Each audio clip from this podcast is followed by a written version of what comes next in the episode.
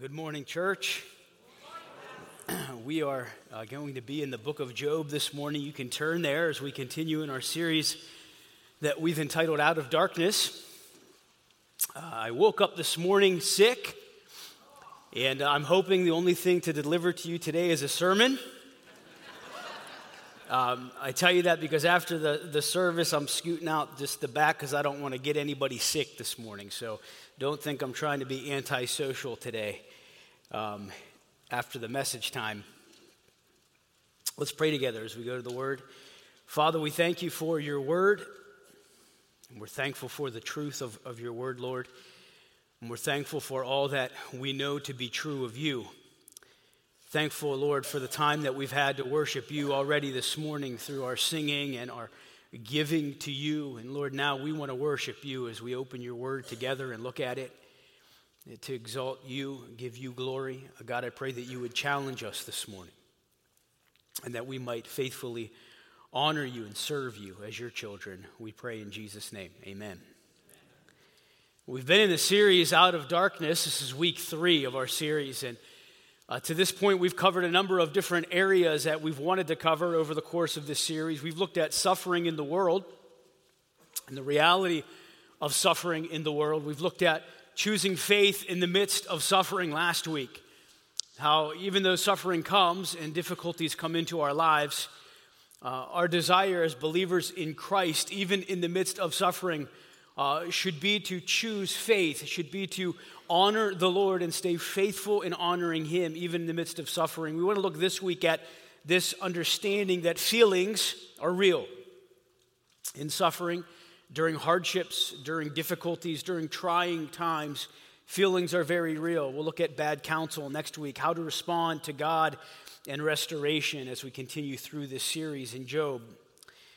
We've looked at this point in Job chapters 1 and 2, and I want to get us up to speed together as we dive in this morning. And so I want to do a little bit of, of reading, some lengthy reading as we've done the last two weeks. I, I know that we've already read the passages, but I want to just read again some, some parts of these passages and make some comments to get us up to speed with chapter 3, where we are this morning. So look again at Job chapter 1 to get us up to speed. And look at verses 1 through 5 with me. There was a man in the land of Uz whose name was Job, and that man was blameless and upright, one who feared God and turned away from evil. There were born to him seven sons and three daughters. He possessed 7,000 sheep, 3,000 camels, 500 yoke of oxen, and 500 female donkeys, and very many servants, so that this man was the greatest of all the people of the East. His sons used to go and hold a feast in the house of each one on his day, and they would send and invite their three sisters to eat and drink with them. And when the days of the feast had run their course, Job would send and consecrate them and would rise early in the morning and offer burnt offerings according to the number of them all. For Job said, It may be that my children have sinned and cursed God in their hearts. Thus Job did continually. So, Job is a very wealthy man. Job is a man that was uh, a God fearing man, one that was described here in Job 1 as blameless and upright, one who feared God and turned away from evil. Uh, might that be said of you and I today as believers in Christ that we are those that fear God and turn away from evil? I wonder, could it even be said of us over the past week or even the past couple of days that the way in which we live and the way in which we go throughout this life that we would be considered to be blameless and upright? Do we demonstrate in our words and our actions that we fear God and that we turn away from evil. If we're honest, too often, not only do we not turn away from evil, but we turn to it, don't we? And yet here Job is as set apart, a man that was blameless and upright, who feared God and turned away from evil. So Job had children as well, the passage tells us. Job so much feared God and so much loved his children that Job would even offer sacrifice on their behalf to the Lord in case they had sinned. Job did this continually, the passage says. So, again, building up Job in our minds as to who this individual was a man that feared God, hated evil, very wealthy man, a man that cared deeply for his children and wanted and sought to honor God continually in all that he was doing. Look at verse 6 now. Now there was a day when the sons of God came to present themselves before the Lord, and Satan also came among them. The Lord said to Satan, From where have you come? And Satan answered the Lord and said, From going to and fro on the earth and from walking up and down it. Now let's stop right there for just a moment. You have the sons of God coming to present themselves before the Lord, and I don't understand all of that. Some of you might read that and be like, what did that look like? I really don't know, but it's interesting, isn't it? They came to present themselves before the Lord, and Satan came also among them. And the Lord asked Satan, Where have you come from? God's not asking a question for information, he already knows. Satan makes it very clear, going to and fro on the earth and walking up and down on it. And I, I read that, and I want to stop there for a minute. I want us to understand something that our adversary, the devil, he is always active. Where have you come from, Satan? I think what an eerie response. I don't know how he would have sounded the way he said it to the Lord. I don't know what that would have looked like, but I think we can breeze past this too quickly. From going to and fro on the earth and walking up and down on it. He's just looking for trouble. And the Lord said to Satan, Have you considered my servant Job?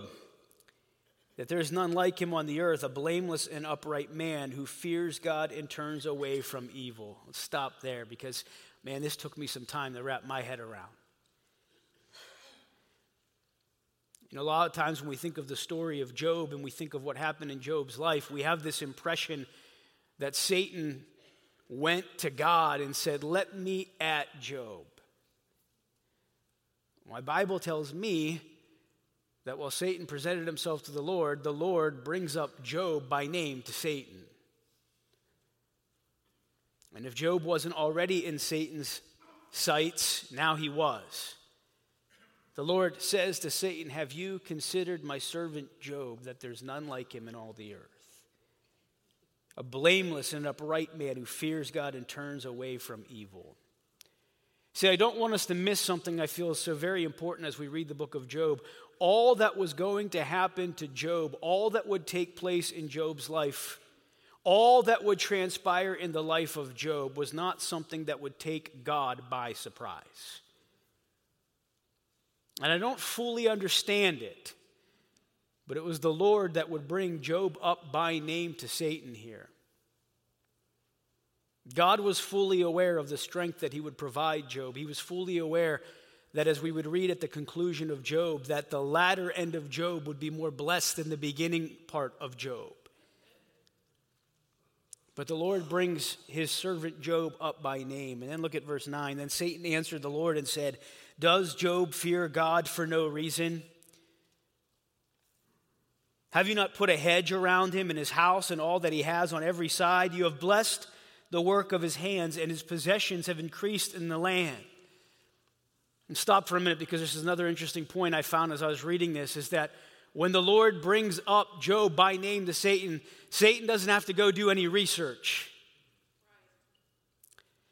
He doesn't say, if you consider my servant Job, and Satan's like, well, let me hold on, let me let me go find out who he is, and I'll and I'll get back to you on that. Job fully was known by Satan. And what this tells me is that Satan wanted at Job previously, but he hadn't been able to get to him. Because when God brings Job up by name to Satan, right, oh, right away, Satan says, Does Job fear God for no reason? He knew Job. He knew all about him. He says, You've put a hedge around him, his house, and all that he has on every side. I know who Job is, and I know that he fears you, and I know what you've done for him. You've put a hedge around him. I mean, when I read this and read that the devil's opinion of, of Job and what God has done for Job is that God has put a hedge around Job, that God has protected Job. God has set a hedge around Job, his house, and all that he has. And he says, on every side. Let us not forget that our adversary, the devil, goes about like a roaring lion seeking to devour us.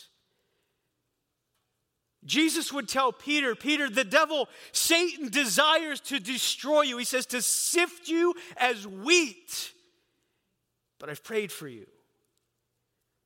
I believe what we see here in, in Satan's response is one of, of, I think, frustration but also of reality. And he makes something that's crystal clear here. And I don't even think he means to make this point, but he does. And it should serve as a great reminder for you and I today. When God puts a hedge around his people, the devil can do nothing to them. And whatever happens as a child of God, it is only at the permissible hand of God that it is happening. You have put a hedge around him his house, and all that he has on every side. You have blessed the work of his hands and his possessions and have increased in the land.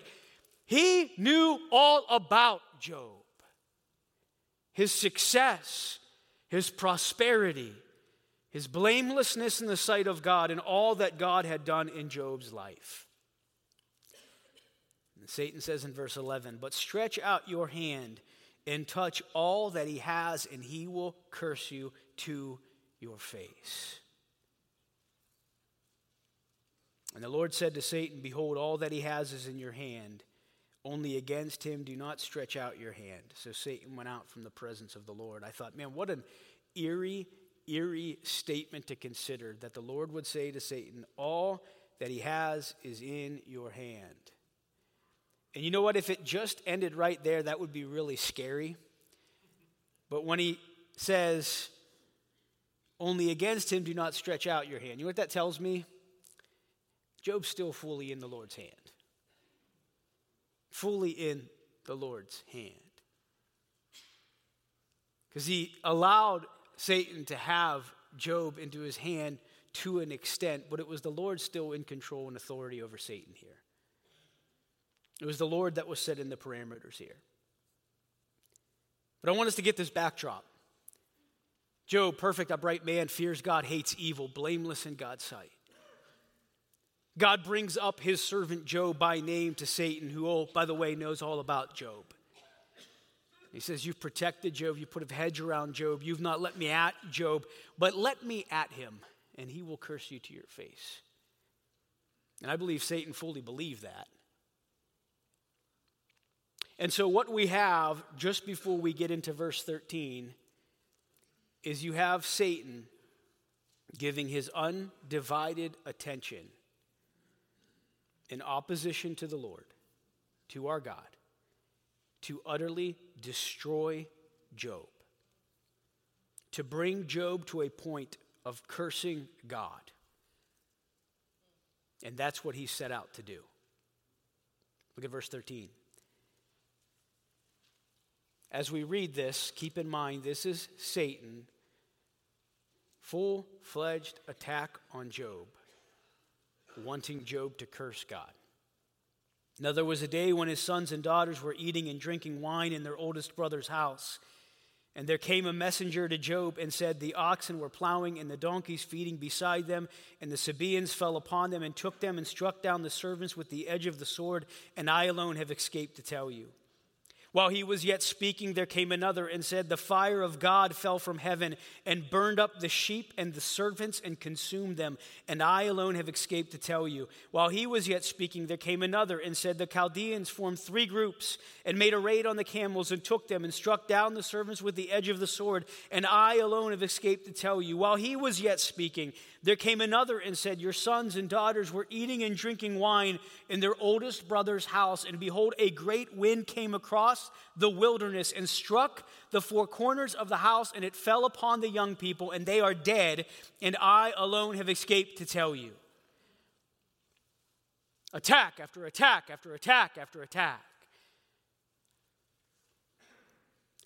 And I wonder what great anticipation Satan had as he watched after all of this happens to Job. And he's probably standing right next to Job to watch, to hear with his own ears Job cursing God.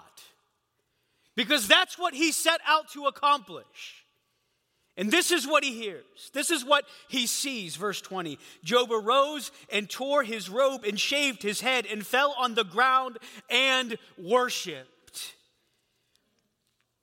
And he said, Naked I came from my mother's womb, and naked shall I return. The Lord gave, and the Lord has taken away. Blessed be the name of the Lord.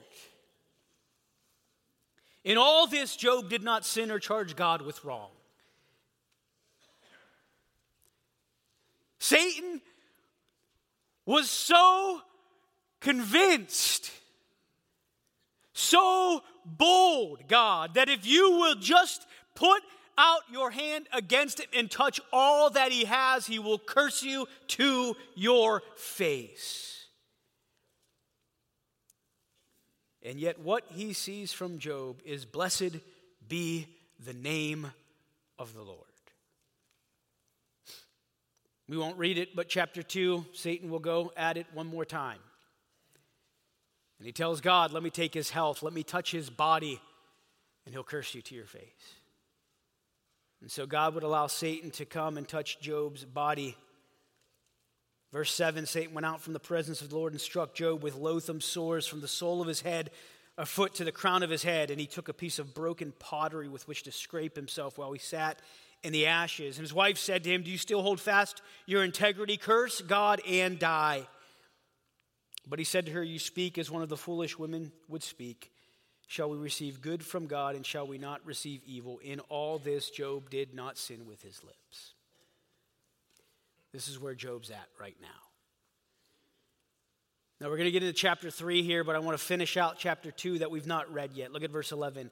Now, when Job's three friends heard of all this evil that had come upon him, they came each from his own place Eliphaz the Temanite, Bildad the Shuhite, and Zophar the Naamathite.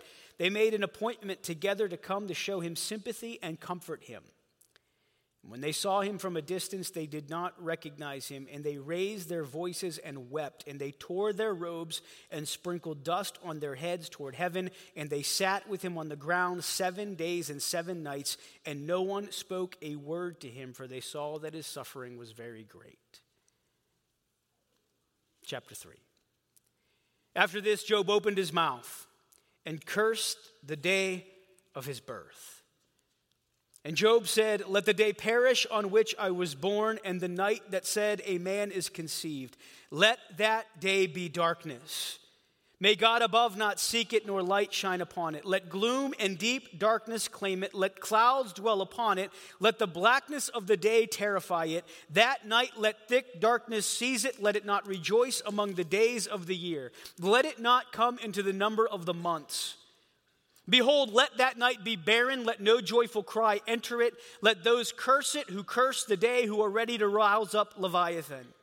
Let the stars of its dawn be dark. Let it hope for light, but have none, nor see the eyelids of the morning, because it did not shut the doors of my mother's womb, nor hide trouble from my eyes. Why did I not die at birth, come out from the womb and expire? Why did the knees receive me, or why the breasts that I should nurse? For then I would have lain down and be quiet. I would have slept. Then I would have been at rest with kings and counselors of the earth who rebuilt ruins for themselves, or with princes who had gold, who filled up their houses with silver. Or why was I not as a hidden stillborn child, as infants who never see the light? There the wicked cease from troubling, and there the weary are at rest. There the prisoners are at ease together. They hear not the voice of the taskmaster. The small and the great are there. The slave is free from his master. Why is light given to him who is in misery, and life to the bitter in soul, who long for death, but it comes not, and dig for it more than for hidden treasures, who rejoice exceedingly and are glad when they find the grave? Why is light given to a man whose way is hidden, whom God has hedged in? For my sighing comes instead of my bread, and my groanings are poured out like water. For the thing that I fear comes upon me, and what I dread befalls me. I am not at ease, nor am I quiet. I have no rest, but trouble comes. This is a man who is in deep, deep darkness, depression, and sorrow for all that has transpired and taken place in his life.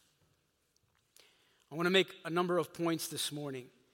in regards to our understanding of Job 3 and this idea of feelings and emotions. Number one, feelings are real. Feelings are real. Our emotions are real. Job would begin in chapter 3 by saying, After this, Job opened his mouth and cursed the day of his birth. Verse 3 Let the day perish on which I was born. Job's feelings are very real. He would curse the day of his birth. In verse 10, he would say, Because it did not shut the doors of my mother's womb, nor hide trouble from my eyes. Job would desire that he was never even born. The day of his birth, he wished would never even have taken place.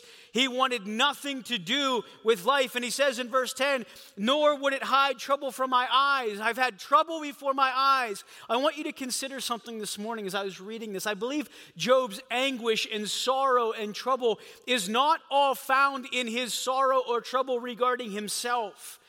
But it means that if Job was never born, his children would never have been born. It means that if Job had never been born, his, and he would never have had the servants that he had and all the possessions that he had, it means that they would not be killed. His children would not be killed. I believe Job's sorrow and emotion and feeling so very real here is being expressed and is overflowing in his expression, understanding what has taken place in his life. The circumstances of our days have a direct impact and effect on our feelings, don't they? It's why sometimes we might go home at the end of a long day and be troubled or sad or sorrowful or whatever because of the circumstances of life. And that has a direct impact on our emotions and feelings. And there are times that we say and do things out of our emotions and feelings that we otherwise would never say and never do. Last week, ironically enough, last weekend I was sick. And as I was sick, I was at home and I wasn't feeling well and I wasn't feeling myself. And, and Shoshana took the girls and they, they left the house and, and to get something to eat and go to the stores. They had to get some things. So I was left there by myself and I'm sitting on a chair and I'm huddled up with a blanket and I'm out of it. I'm just not feeling well. And one of my daughters, she was, uh, Leah was earlier in the day uh, watching Cars, the, the movie Cars. And so I push play on Cars and it's towards the end of the movie and I'm like wrapped up in this blanket and I'm watching it. And I counted like six times in the last like 45 minutes of Cars, I was tearing up at that movie. like six times. I'm sitting on this chair and I'm huddled up and and there's, if you've seen the movie, there's one spot where the, the main character, who's, a, who's an animated car, is, is driving around a track and he has his microphone in and he hears the voice of this retired driver, the Hudson Hornet. And he's like, You got to hang in there, buddy. And I immediately started like getting emotional, like, and I've seen the movie like a bunch of times. And there was like six different scenes as I'm sitting there wrapped up in this blanket with my inner self, tearing up. My wife came home and I'm like, I don't know what's going on. I was like, I was tearing up during cars. And she just looked, she's like, You did? But I, I think it's important that we understand our feelings and emotions have, are directly impacted by the circumstances and things that happen around us. And when we read Job chapter 3, it's very easy to read Job chapter 3 and think, what in the world is Job thinking here? But, friends, don't forget the full fledged attack, all out attack and focus of Satan himself to do everything he could possibly imagine to destroy Job has just taken place in Job's life. The devil, believe me, left no stone uh, unturned in trying to get Job to curse God and die. And we're reading about that here, and Job's feelings are very real. But I believe we also see that feelings are necessary. Feelings are necessary. Look at verses 20 to 22 again, where Job says, Why is light given to him who is in misery, and life to the bitter in soul, who long for death, but it comes not, and dig for it more than for hidden treasures, who rejoice exceedingly and are glad when they find the grave? Uh, I believe that we see as part of living, and Job would not be alone in this, that there are those, plural, that Job speaks of that long for death that long for the grave, that long for an end to all of the troubles and all of the things that happen in our lives. And feelings are necessary. We need them for expression, for coping. But I believe that also is important to understand that they're not only necessary, but feelings are God given. Now, I don't mean sinful emotions or sinful anger or acting in sin in our emotion or in our feelings. But feelings, emotions are God given. We've been created in the image of God, and God has created us with intellect, emotion, and will. God Himself has attributes that are associated with emotion, in that He loves and that He hates. Jesus, who would weep at the death of Lazarus and weep with those that would weep, that would rejoice with those that would rejoice. There's commands given to us in regards to our feelings and emotions. Being angry and not sinning, mourning with those who mourn, rejoicing with those who rejoice, and weeping with those who weep. Paul the Apostle spoke about his great longing and desire to be with the believers. He spoke of his longing and his desire for heaven. Feelings are God given, emotions are God given. We've been created in the image of God. But in that, I believe we also have to understand that feelings are not to be authoritative. Feelings are not to be authoritative. We are never given instruction in Scripture to make our feelings our authority. And so, too often, that happens. Verse 24 to 26 of the passage, Job says, My sighing comes instead of my bread. My groanings are poured out like water. The thing I fear comes upon me, and what I dread befalls me. I am not at ease, nor am I quiet. I have no rest, but trouble comes. You see, when our feelings start to become authoritative, we begin to make decisions that are not honoring to God. And things get very messy. And then, fifth, I feel like we need to understand, I said feel like, we need to understand that feelings are not to override faith. Feelings are not to override faith. Our feelings must never override our faith. Decisions that are entirely based upon emotions and feelings are not wise decisions. See, as a believer, I believe this is very important for us to understand. I, I want us to get the reality that there is evil in this world, that suffering does exist, that trials and difficulties will come for a variety of reasons and reasons that we don't always know.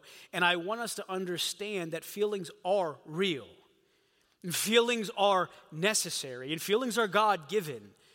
But they're not to be authoritative, and feelings are not to supersede or override our faith. And I want to make a statement that I feel is entirely uh, relevant and important in regards to this. So please listen to this. As a believer, if we can read God's word, know what God says, know what God expects, and know what God's standards are, but feel entitled to do the direct opposite because of our emotions or feelings, that is not called liberty. That is called sin. Let me read this again. As a believer, if we can read God's word, know what God's word says, know what God expects, and know what God's standards are, but feel entitled to do the direct opposite because of our emotions or feelings, that is not Christian liberty, that is sin.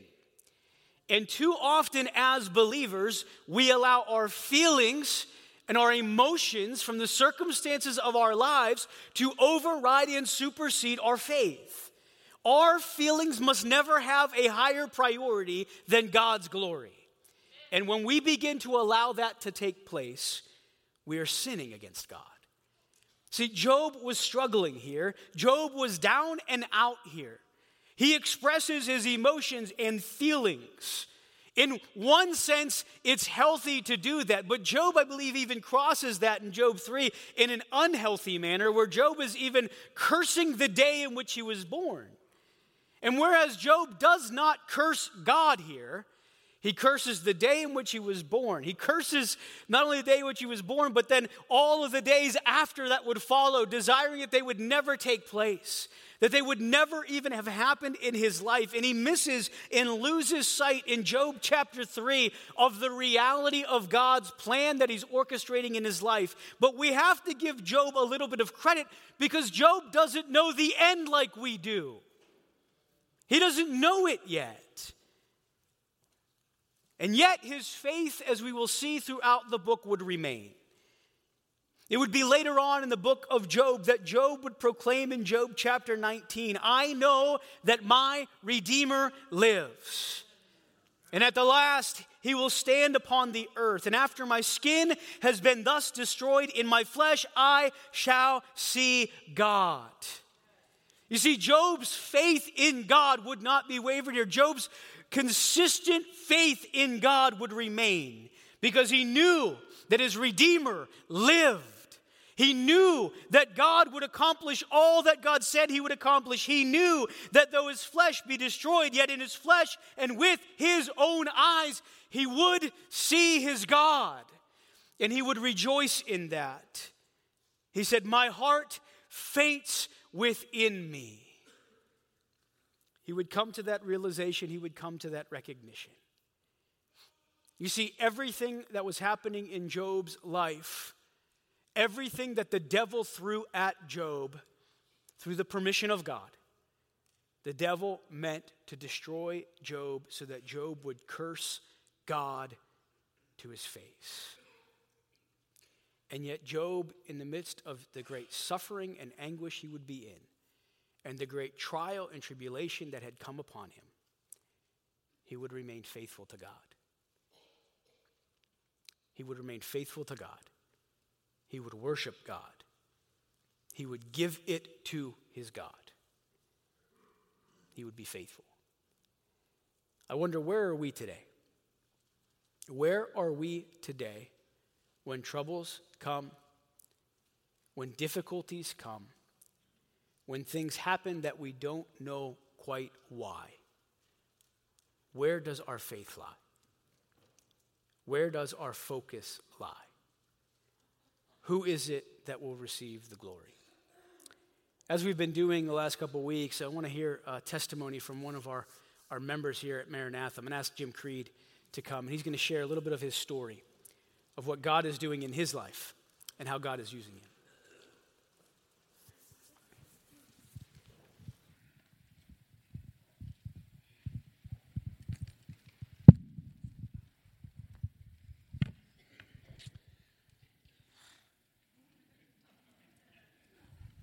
Welcome to Maranatha. Glad you're here. Half of you just recognize me. I'm the greeter at the door. One of my spiritual gifts is greedy. Anyways, I am so honored to be here this morning. And what Bruce said about crying at cars, this is a new, breathe deep. This is an emotional journey. Psalm 118, 24 says, This is a day that the Lord hath made. Let us rejoice and be glad in it. You are looking at a guy who is glad. I am rejoicing. I am happy to be here today. Because I learned that each day is a gift. That's why they call it the present. Aren't you excited when you get a gift? Me too.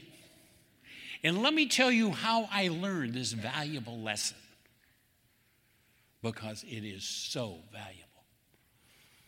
26 years and 25 pounds ago, I was 44 years old. I had my first heart attack. my first open. I need the cars. My first heart attack and my first open heart surgery. There is nothing remarkable about that. That's an everyday occurrence. But what is remarkable is what happened over the next 26 years. I've had an additional 10 heart attacks. I had a stroke. I had three aneurysms. I had emergency surgery to repair an aneurysm that was ready to burst. And more heart procedures than you can ever count. My doctors don't look at me as a patient, they think I'm an annuity. I'm a trip to Aruba. I'm the car painter on that new BMW. As you might have guessed, I deal with this with humor. Uh, let me tell you about my last one. On June, in, in August of 2018, I had an upset stomach for a week. Nothing cardio, I had an icky tummy. For one week, it wouldn't go away. Finally, on Friday morning, my beautiful wife, Midge, said, Why don't you call the cardiologist just to check, to make sure it's not your heart? I called down and talked to the PA, and we agreed that it didn't sound cardio, but he said, Why don't you go down to the hospital, have an EKG, and run the blood, just to be sure? So, miracle number one was I followed his directions and went. I went down there, they did an EKG, and it was a little bit irregular, but the blood work was fine. Nothing's going on. The enzymes were good. But because of the EKG, they kept me just to observe. They put me in the ICU, they hooked me up. All the whistles and bells and the beep, beep, beep. Three hours later, I had a heart attack. How God is that? had we not gone to the heart, had we not gone to the hospital that day, it would have been a completely different outcome. But you know, the one thing, and it really resonated, Bruce, that you said today is I was rolling into the cath lab. You know, this clear as a bell, I remember thinking, rolling me down the road, down the aisle, and I looked up and I thought, one of these times, this isn't going to work. It didn't. They went in, they calf, they looked, and came right back out. I knew something was wrong just for the, the tension in the room. They rolled me back in. There was nothing that they could do. To open a vessel would cause more harm than good. My heart was inoperable. As I stand here today before you, I have five 100% blockages. My widowmaker is 80% blocked. My anterior is 90% blocked. And I have two aneurysms for good measure. Um, my heart doesn't beat, it ticks. From a medical prognosis, the outlook is dim. We really didn't expect to see Christmas in 2018. But here we are 18 months later. But God.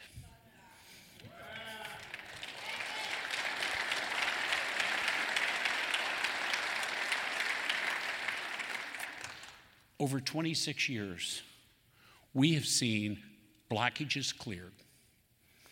We've seen my heart restart after being dead for a month we have seen countless doctors throw up their hands and say, I can't explain it, but God. Had the doctors gone in like we prayed, Midge and I decided we're going to the clinic, we're going somewhere, they're going to cut me and make it right again. We'll take our chances on the table. But God had other plans.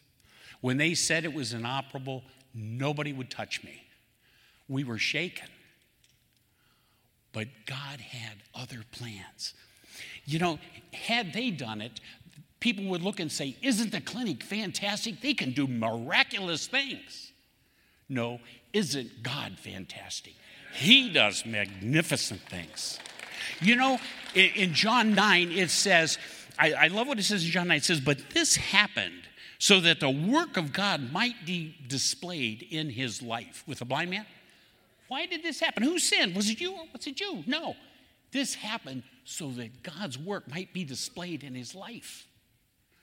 And that's what we're called. It's, it's not the surgeons, it's the it's God, it's the body, it's the cards, it's the letters, it's the, the visits, it's the, it's the prayer that we have in this body of Christ. James 5:16 that the effectual fervent prayer of a righteous person is powerful, and I am here to tell you that it is. God is powerful, and each day is a gift.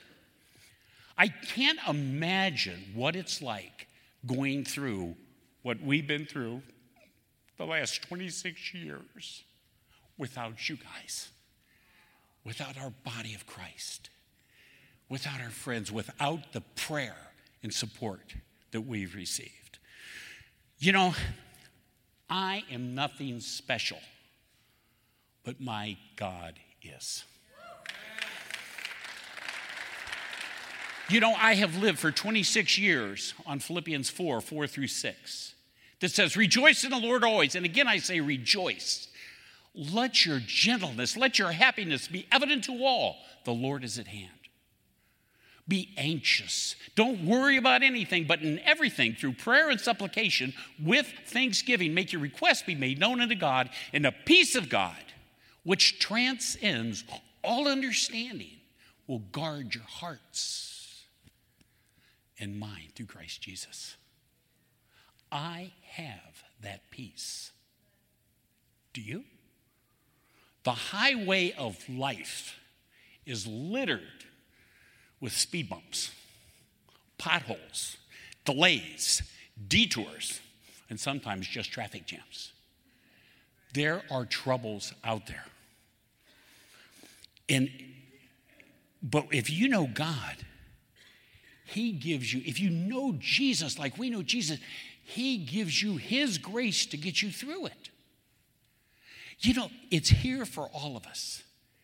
And today, as you sit here, you have heart problems too. Maybe it's your marriage, maybe it's financial, maybe it's kids, maybe it's an addiction. Jesus wants to carry your burden through it and give you his strength. In a few minutes, Jay's going to sing our favorite song. Do it again. Now you'll understand why. That when I hear that song, it's, yeah. Do it again. He'll do it for me, He'll do it for you. If you would join us up here and pray and ask the Lord to take your burdens. He will. He guarantees it. Thank you so much.